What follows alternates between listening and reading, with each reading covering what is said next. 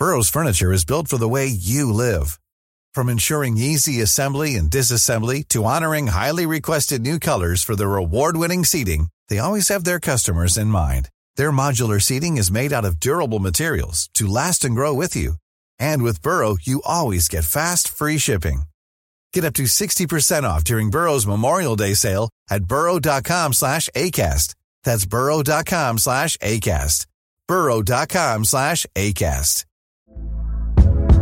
Hey there, it's Michelle Norris. I'm host of a podcast called Your Mama's Kitchen. When I travel, I'm usually looking for a way to find a taste of home when I'm not at home. And one of the things I love to do when I am at home is entertain. And Airbnb allows me to do that. When I was in California recently, I rented a house that had a great kitchen. And when we were sitting around the table, we we're all thinking, we're in someone else's house. Someone could be in all of our homes as well.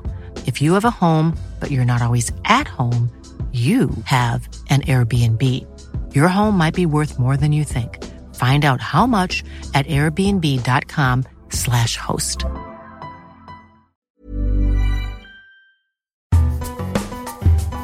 We just have a good rhythm together, you know. Like he sort of feels me out, I feel him out, and uh, we go for it.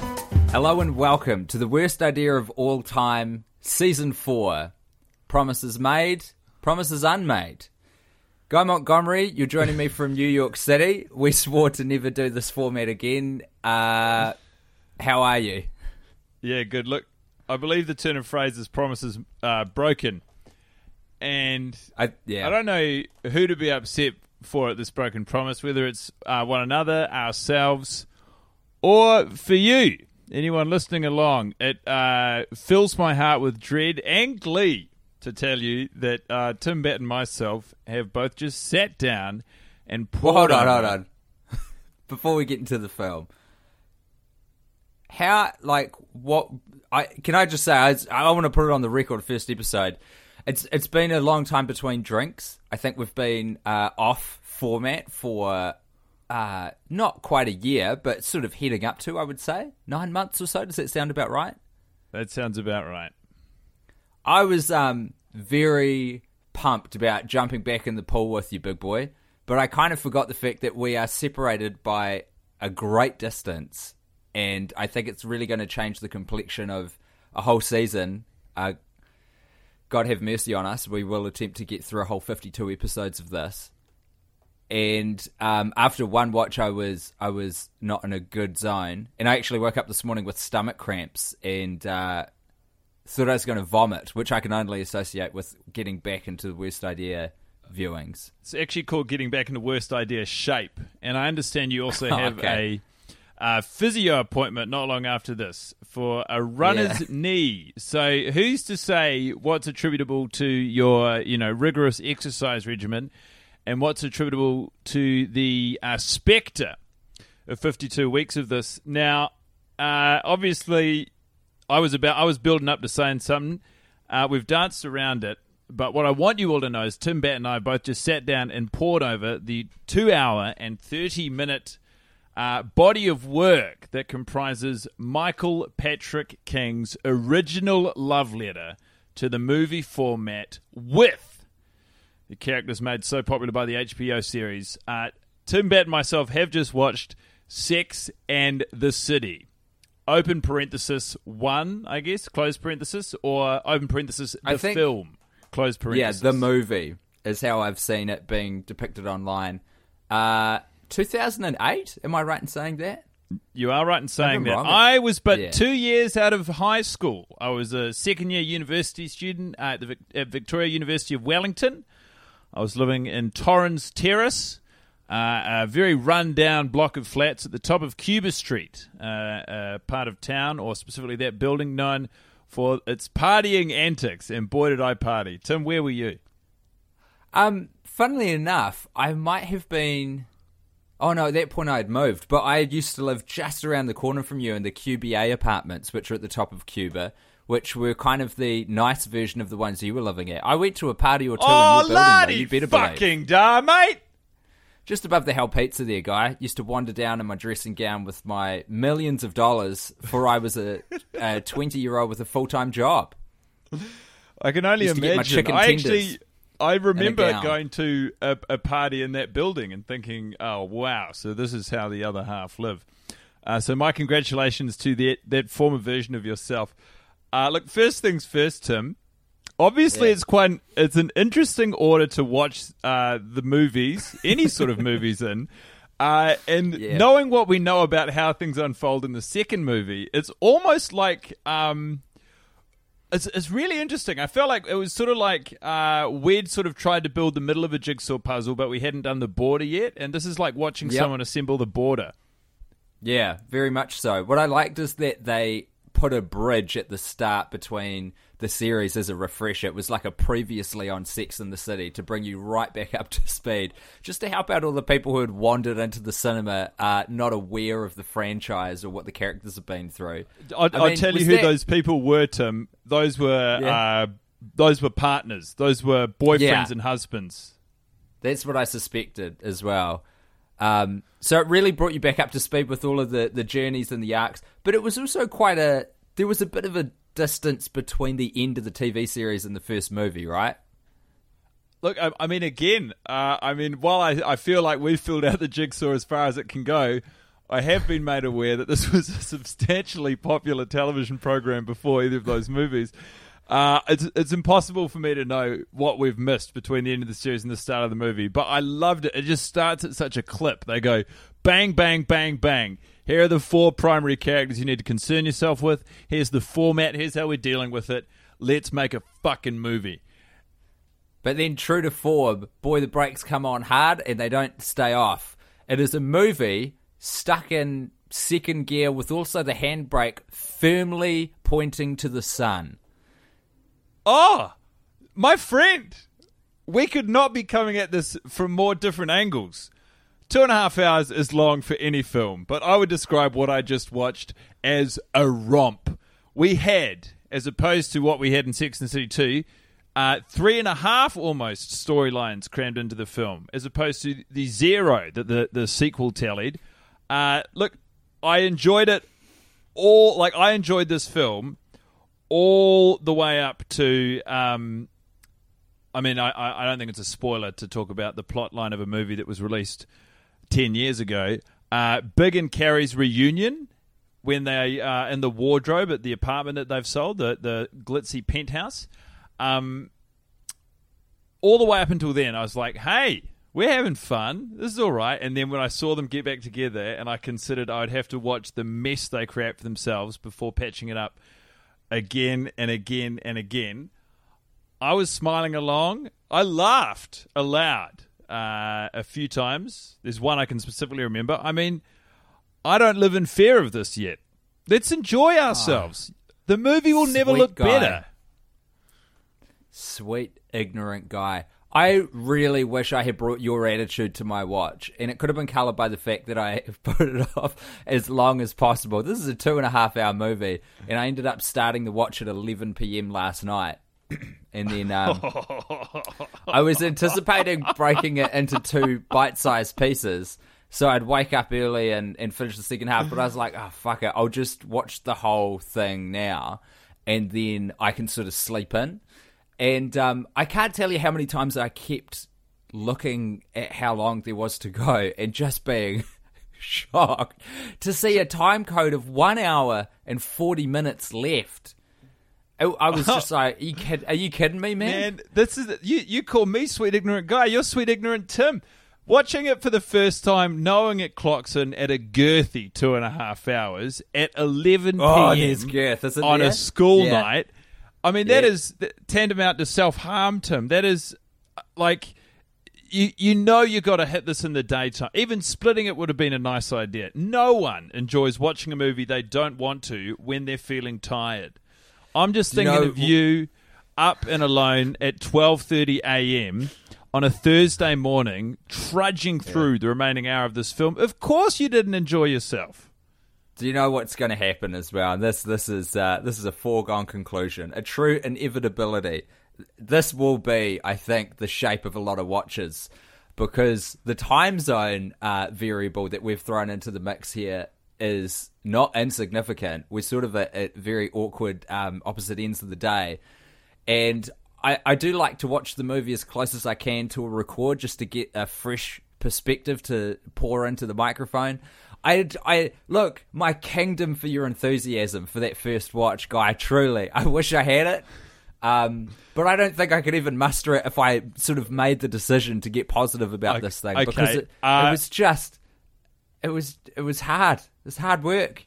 Yeah, yeah. And before you hard work. Before you launch into your various problems with the film, and I'm not over here telling you that we just watched a perfect bit of cinema.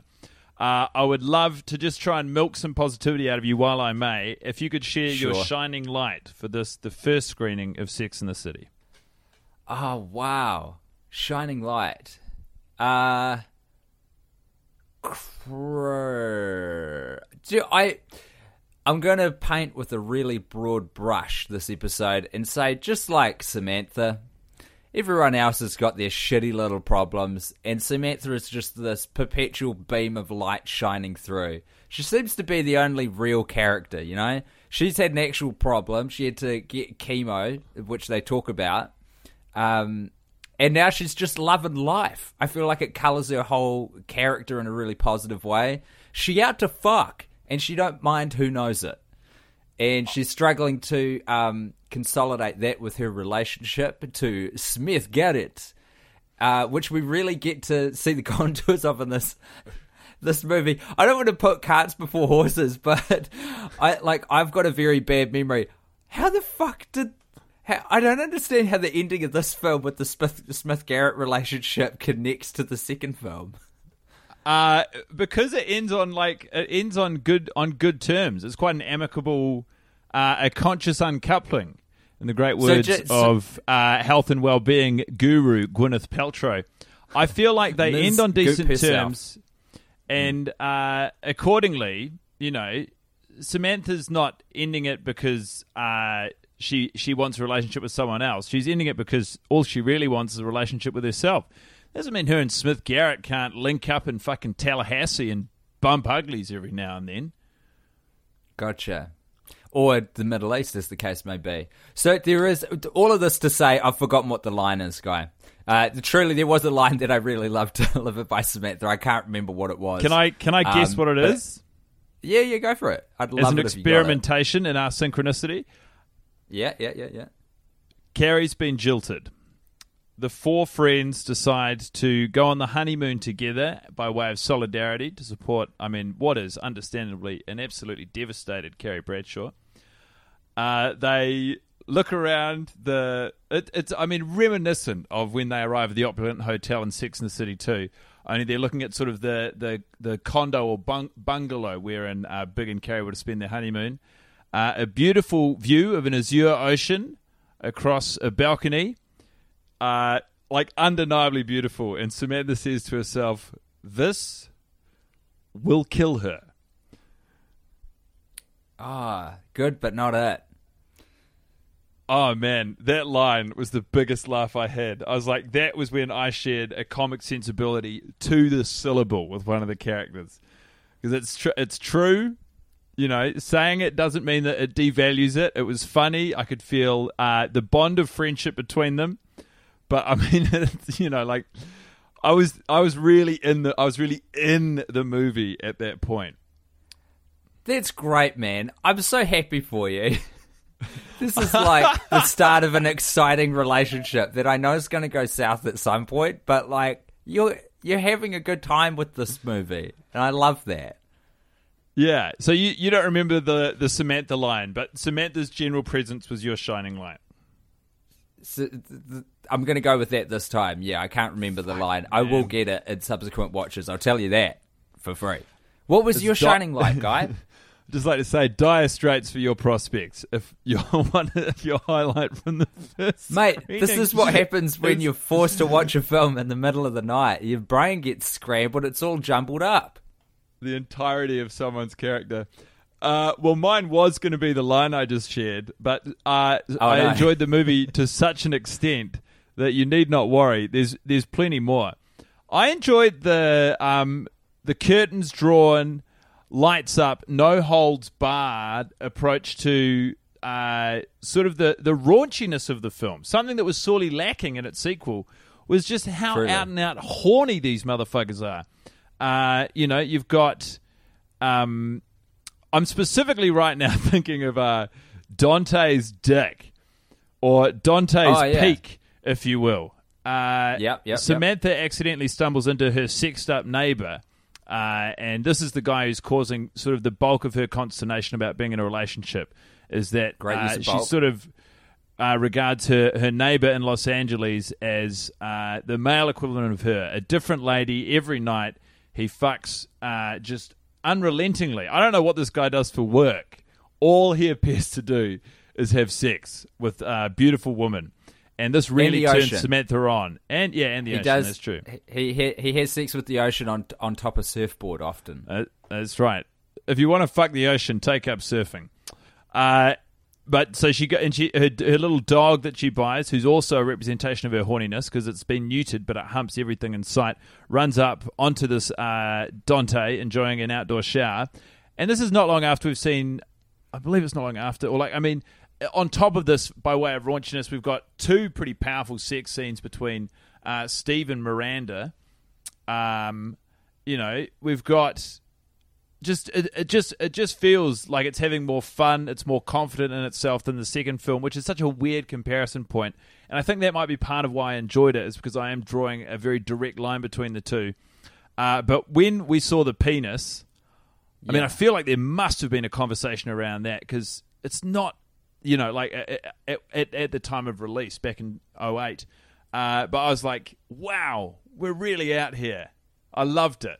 I loved dante's peak We didn't see a ton of Dante's Peak though. It was a, a titillating view of it. There was a. It, it came on screen. We saw it. It was a co-star.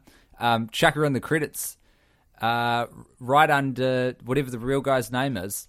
We'll find that out later. Many opportunities. But Dante's Peak made just a, a tantalizing sort of. It, it was a side boob equivalent, but for dick, a little side dick. I thought. That's I think, and I feel like that's part of what I loved about it. It was so, it was tantalizing. It was so, it was like, oh, and also, I mean, we didn't get a lot of it, but what I did see, it it looked post ejaculate to me, uh, which sort of Okay, ups ups the raunchiness again. I mean, I don't know, I don't know a lot about penis size, um, but the guy looked, it looked weighty, man. You know, Well, Uh, you're gonna look if you if you're gonna be casting for that role. I think he's got two and a half lines in the entire film. You're gonna want to see the penis in the casting room. You know, you're gonna want to see what you're dealing with. This is going to be a centerpiece for the film. People are going to talk about Dante's Peak. Uh, someone may make a podcast about it decades from release. You, you're going to want to get that knob right. That's right. Uh, but I, yeah, look, I mean, that just it felt like the movie was having fun with itself, and that was sort of uh, it was it was a treat. Um, on the uh, exposure of bodies front as well. W- weirdly, so what I kept thinking about this movie was Sarah Jessica Parker's fingerprints are all over it. The entire thing was so constructed to put her in uh, the best light possible and s- sort of to have as few things like sticky points of actual conflict that would travel with her outside of the film as possible. I- I'll try and dig into what I'm talking about here. I'm pretty sure we see we de- we definitely see uh, Cynthia Nixon's naked breasts as she's having um, passionate lovemaking se- session with the mayor of New York, Steve, and we also uh, I think see Charlotte's breasts at one point, but I can't remember when. Is that right? Uh, I, I'm with you. I, I mean, I uh, hazy memory of it's there, but I, I also uh, I don't got, I remember got a the. sense in somewhere. ta- Sarah, tales. Sarah, Sarah Jessica Parker, we we we don't uh, see any of that stuff, and there's even an exchange where they're talking about in their respective relationships how much sex they all have. Uh, on the regular, Miranda hasn't had sex in six months inside of her marriage, you see, which is creating um, some issues. Charlotte announces that she has sex uh, two to three times a week with uh, Runkle, and talk about a shining light. Could not express my joy at seeing the Runkle Crunkle back on what was originally a big screen, but for me, quite a small screen in the middle of the night in New Zealand in my bed. It was something special.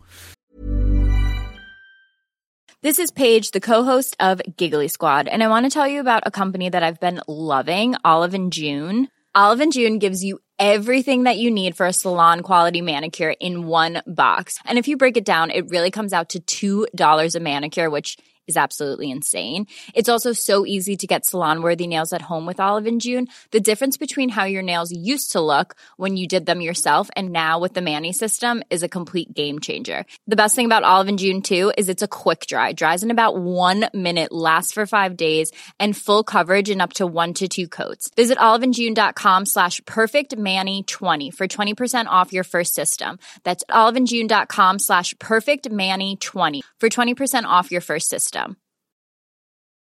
Hey, I'm Ryan Reynolds. At Mint Mobile, we like to do the opposite of what Big Wireless does. They charge you a lot, we charge you a little. So naturally, when they announced they'd be raising their prices due to inflation, we decided to deflate our prices due to not hating you. That's right. We're cutting the price of Mint Unlimited from $30 a month to just $15 a month. Give it a try at mintmobile.com slash switch. $45 upfront for three months plus taxes and fees. Promo for new customers for limited time. Unlimited more than 40 gigabytes per month. Slows. Full terms at mintmobile.com.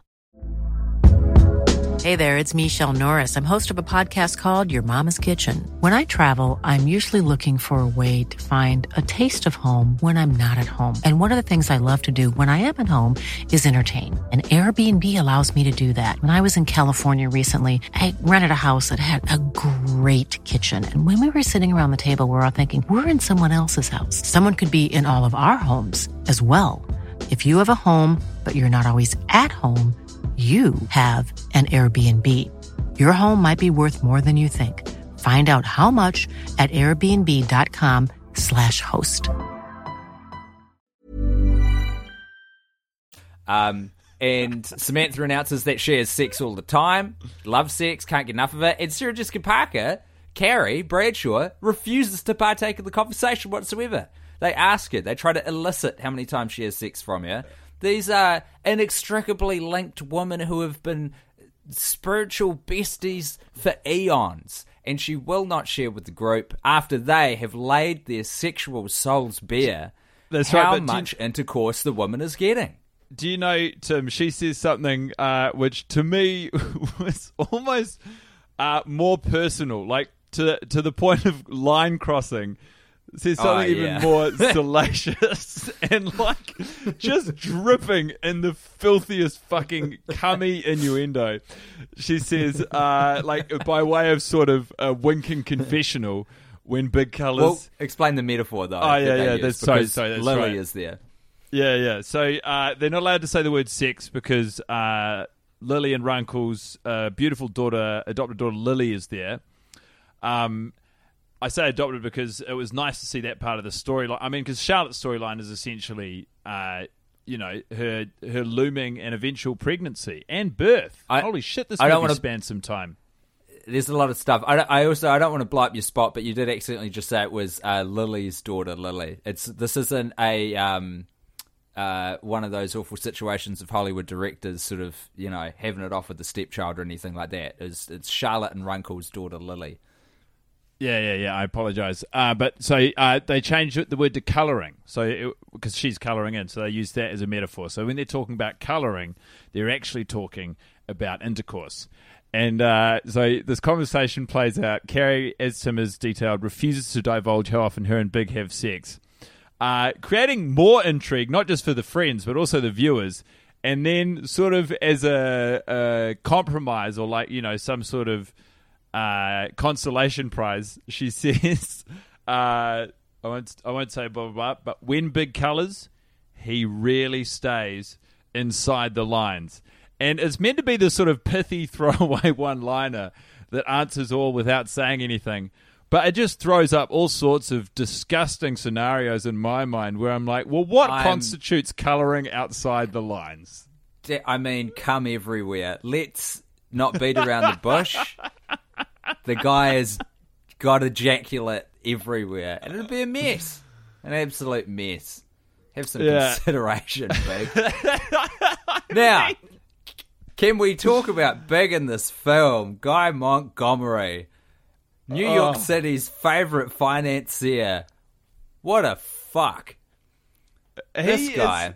he's such a sad sack in this movie, and like he, he is. Some of the suits he wears, I know that fashion doesn't age, but there's a particular suit he wears when they're first uh, inspecting the I believe the the fancy penthouse apartment that is uh, purportedly beyond their means until Big says I've got this. But he's wearing this suit while they're looking in the tiny little wardrobe. I mean, it is just it's it's baggy, too baggy through the legs, but also like tapered like short leg to the point of we used to call them hover pants in uh, intermediate and, and like uh, middle school, so that we could taunt anyone who, who didn't wear pants that were long enough for their legs. The guy's wearing fucking like I don't know, straight leg, like three quarter pants. I didn't notice. Yeah, this. like straight legged capris. I mean, they're wow. fuck, they're baggy in all the wrong spots. I was frankly disgusted. and there is a parade of other questionable fashion, you know, on display by so many characters. And they're like, is it? I don't know what was going on in Chris Noth's personal life at the time of shooting, this, but he did not have his shit together at all. This is, this is coming from a man who regularly revels in the absurdity and obnoxiousness of his own dress. I mean, you wore a hat made of towel material in a color I can only describe as electric puke for ages. You love I that. I still hat. wear it. Um, yeah, look, I mean, and you're here giving shit to Chris. Handsome time man. May, time may be not. Time may not be kind to the hat. Uh, and I, am fully aware of the that, and I wear it time, secure in the knowledge. Yeah, the yeah. No one is kind to the hat. However, I persist. I feel like uh, I mean, maybe that was the style that Big was going for on that day, but it seems unlikely to me. It makes me uneasy to think of this man who's holding this. He holds. He wears suits every day. He must have a wardrobe full of suits. Like it's just there are so many things about it that ring. Uh, it, it, it, it's a, it, it, it bothered me so much. The other thing I thought about with Big is like this is a guy with no mates.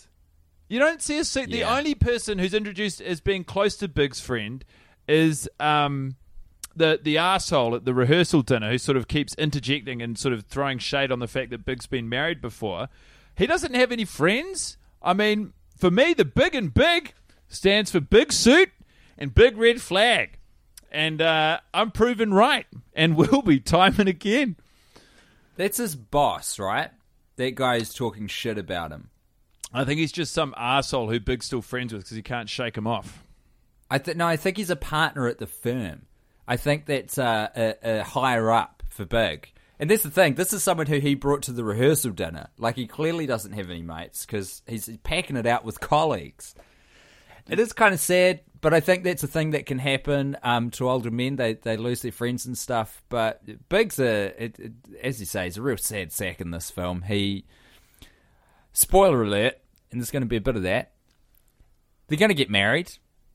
They kind of have this um, trip over a proposal style situation. The movie kind of opens with them discovering this incredible penthouse apartment, which I can only imagine the gall with which an audience was willing to accept this in the midst of a financial crisis orchestrated by New York real estate realtors selling oversized, uh, you know, bundling up mortgages I, I, that, and, and selling them for more than they were worth. This must have left a very metallic taste in the audience mouth. Absolutely. That's the sort of thing I almost want to trace back to the series because I feel like uh, the characters probably became successful over the course of the HBO show, which sort of uh, doesn't necessarily earn them the right, but explains away some of the tone deaf uh, extravagance.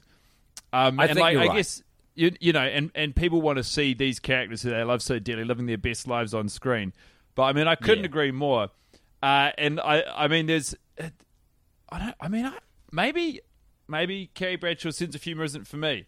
But like when you know when they go and they see the wardrobe and they're saying, "How can anyone have a, get a divorce in a place like this?" You know, when they're being shown around. Uh, yeah. And uh, then Carrie opens the wardrobe and she says, uh, "Well, now it's a small little closet." And she says, "Well, now I understand the divorce." Uh, oh, because it's too small. Yeah, the walk-in yeah, yeah. closet is too small in its original state. That's right. Uh, that I mean, that line felt laboured. I don't know. It's a, it's petty. I mean, this is the sort of complaint I should be reserving for for ways down the track. But um, I yeah, look. Well, I mean, you you sound like you've got stuff to say about Big. What did you make of him in this film?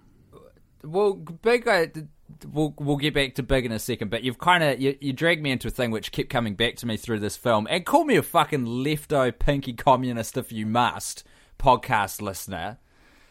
But holy shit, every problem in this film is attempted to be solved with buying some stuff. I mean, doesn't matter what's going on, money is the solution.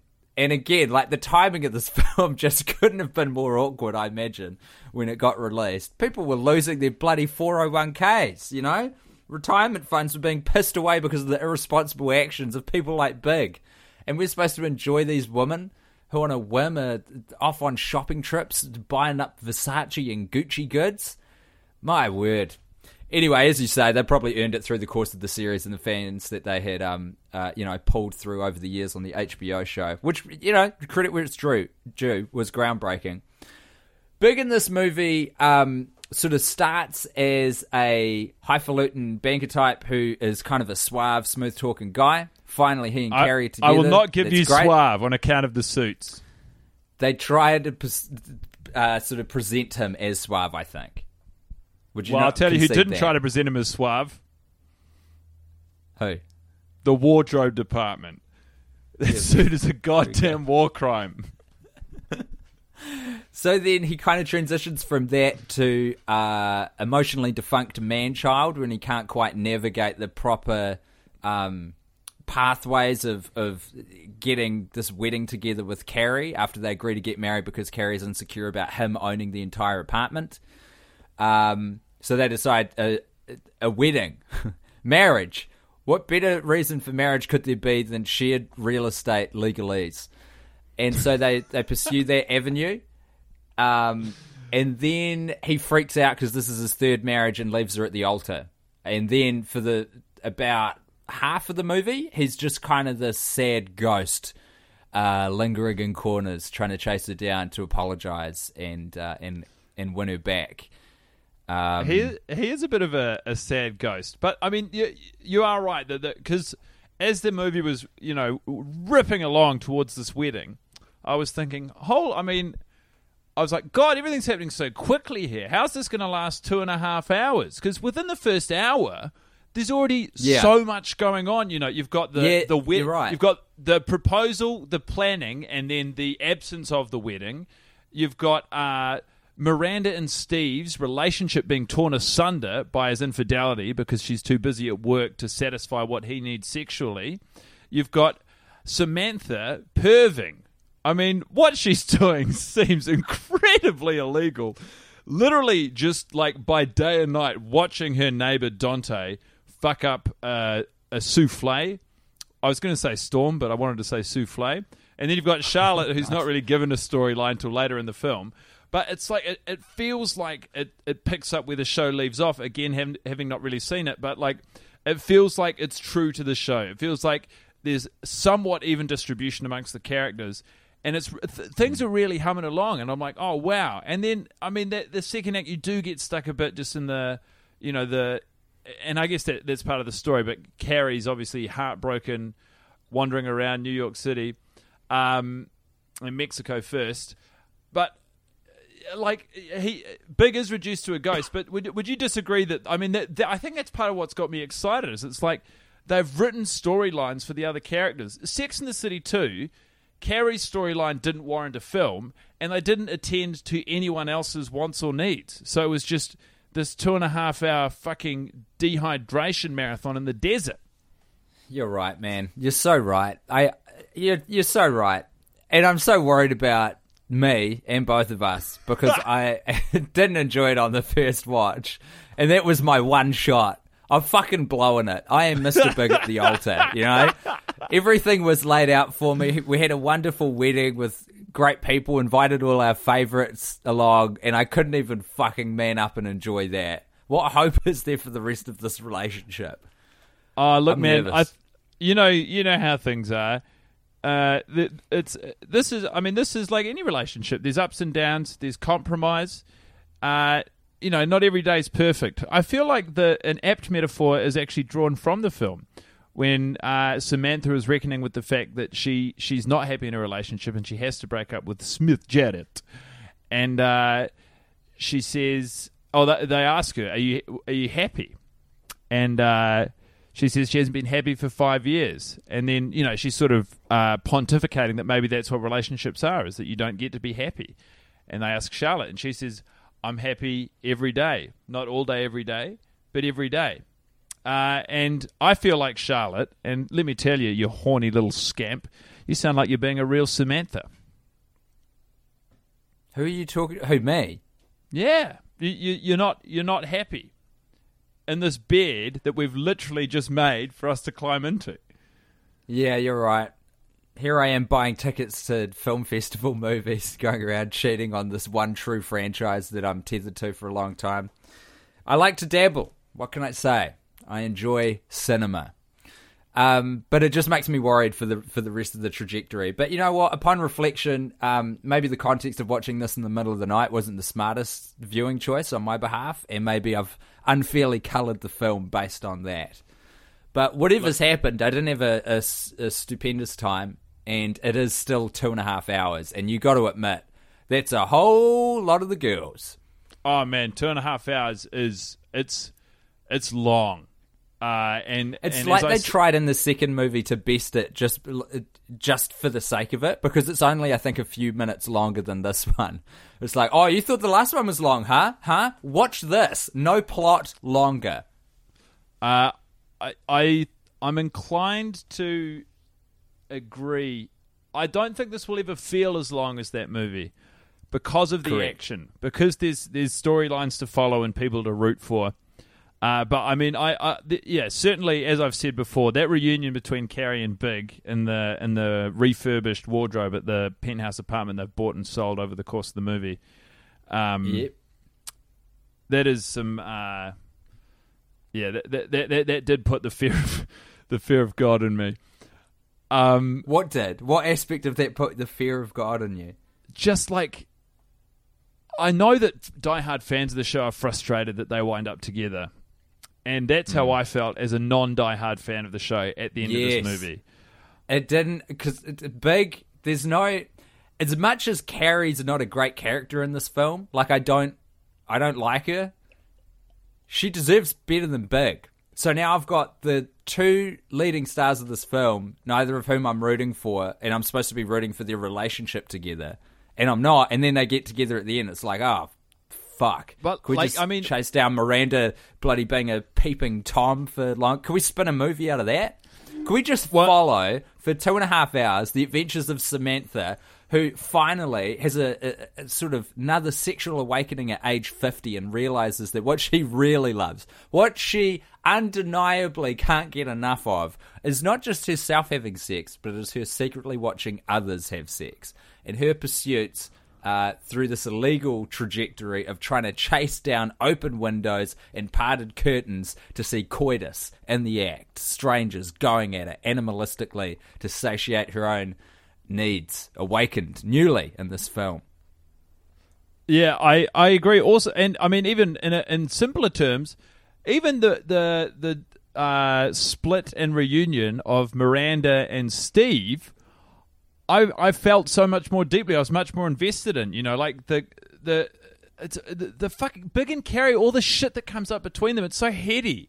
It's like it's all just miscommunicate. It's two people who aren't making sure they're on the same page every step of the way. He jilts her because she doesn't pick up her phone before the wedding. If you're that worried, yeah. bring one of her fucking mates, dickhead.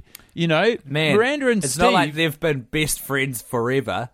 Yeah, Miranda and Steve, it's like the reason their relationship comes apart is born of something that you can kind of sink your teeth into. It's like people trying to balance responsibilities in life. And you like both of them, and you know they're a good match, and you want them to get back to, together. I got goosebumps when they re- reunited on Brooklyn Bridge. I took a photo of them. I'll send it to you. send it to all of us, guy.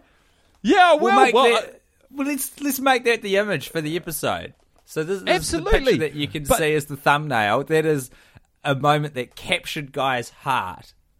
I felt that. Steve's so lovely. I'm sorry that he cheated on him on Miranda. I was going to call her Amanda. Well, I tell you, it's been a while you since might be, Sex in the City too. Yeah, yeah, I tell you, you might be sorry, but no one is as sorry by that uh, misstep in the relationship as the residents of New York City. I put it to you, Timothy Andrew Batt, that the beginning of Brady's turn to the rats and Yeah. thirst for supremacy is on account of the tumult of living through a trial separation between his two parents as a young boy. You couldn't be more right. There is an undeniable connection between the tension which Brady feels, and he even, you can see him start to try to grab the reins of power at such a young age. On the eve of New Year's, a time known for smooching, he tries to get his parents to kiss because he's been taught the rules of New Year's. You say, Happy New Year, very loudly when the ball drops, and then you got to kiss someone.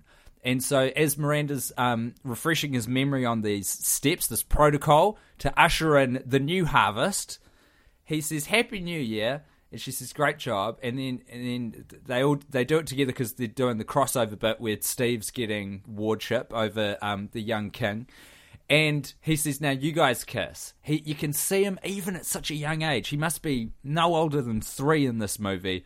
Try to try to exert power and put the pieces together. And what have we got now? We're living in a world where Cynthia Nixon's, you know, she's gotten thirsty for it. She's seen what Brady's done with the place. She was married uh, on screen to the mayor of New York, and now she's she's wanting to grab the reins for real. What a what a powerful trio. Well, I mean, what a family. Think about you know Yeah. the the hunger for power and you know the effective means of grabbing it that these people have.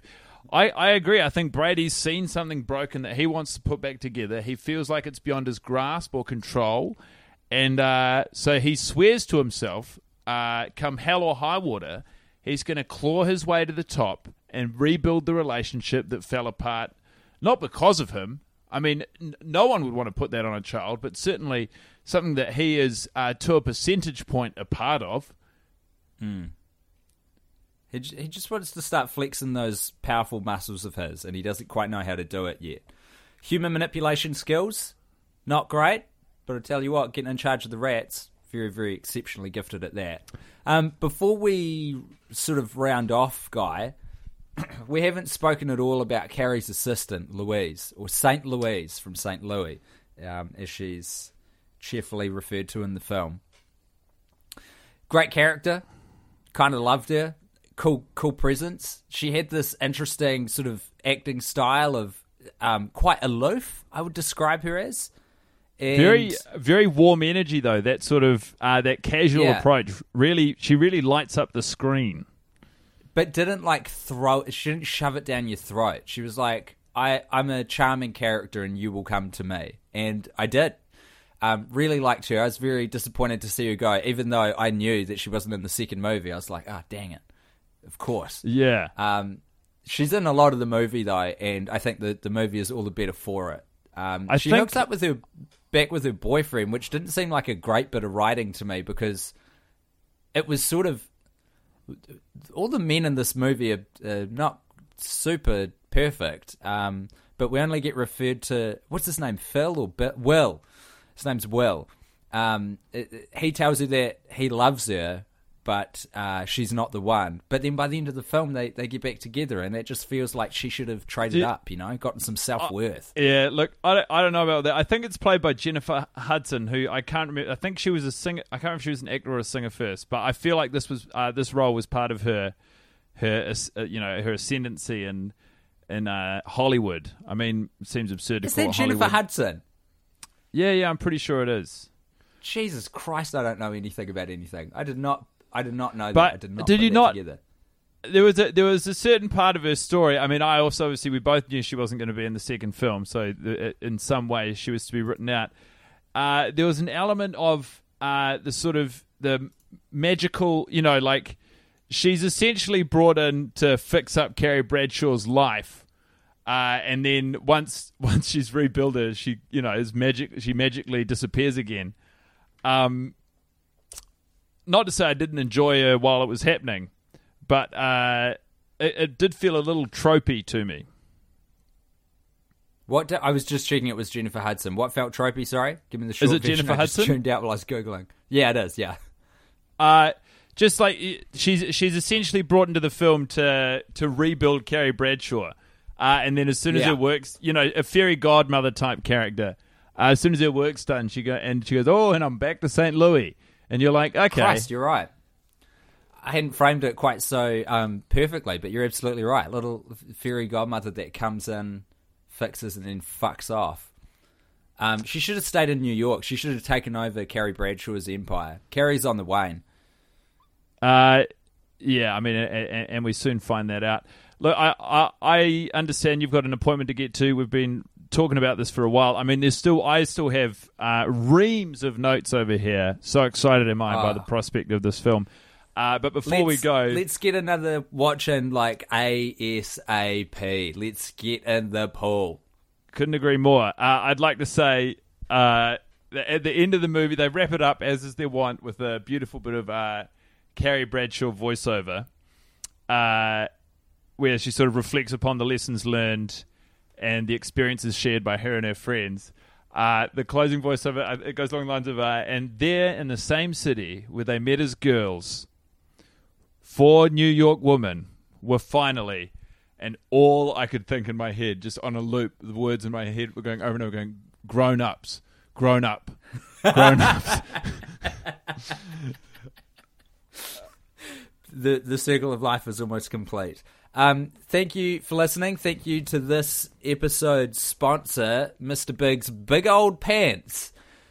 Uh, The Yeah. classic suit can't be beat. This is true. Style never goes out of fashion. But what you may not know is that the modern gentleman needs the airflow and unpredictability of Mr. Big's Big Old Pants. Do, do you want to see some pant legs that don't quite hit the floor or, or even the top of your shoe? You need Mr. Big's Big Old Pants. The make uh, that I was specifically referring to from the range of Mr. Big's big old pants, I believe, were called Caprizis. Uh, a capri pant with insulated pockets containing tin foil and uh, cling wrap so that you can put unwrapped cheeses, oils, tomatoes, and basil leaves in your pockets for daytime snacking. Uh, Tim, a pleasure. I hope you feel better. I hope your knee gets better. And I'll be talking Yeah. to you very soon. We just have a good rhythm together, you know. Like, he sort of feels me out, I feel him out, and uh, we go for it. Hey, it's Danny Pellegrino from Everything Iconic. Ready to upgrade your style game without blowing your budget? Check out Quince. They've got all the good stuff shirts and polos, activewear, and fine leather goods, all at 50 to 80% less than other high end brands. And the best part? They're all about safe, ethical, and responsible manufacturing. Get that luxury vibe without the luxury price tag. Hit up quince.com slash upgrade for free shipping and 365 day returns on your next order. That's quince.com slash upgrade. Planning for your next trip? Elevate your travel style with Quince. Quince has all the jet setting essentials you'll want for your next getaway, like European linen, premium luggage options, buttery soft Italian leather bags, and so much more. And is all priced at 50 to 80% less than similar brands. Plus, Quince only works with factories that use safe and ethical manufacturing practices. Pack your bags with high-quality essentials you'll be wearing for vacations to come with Quince. Go to quince.com slash pack for free shipping and 365-day returns.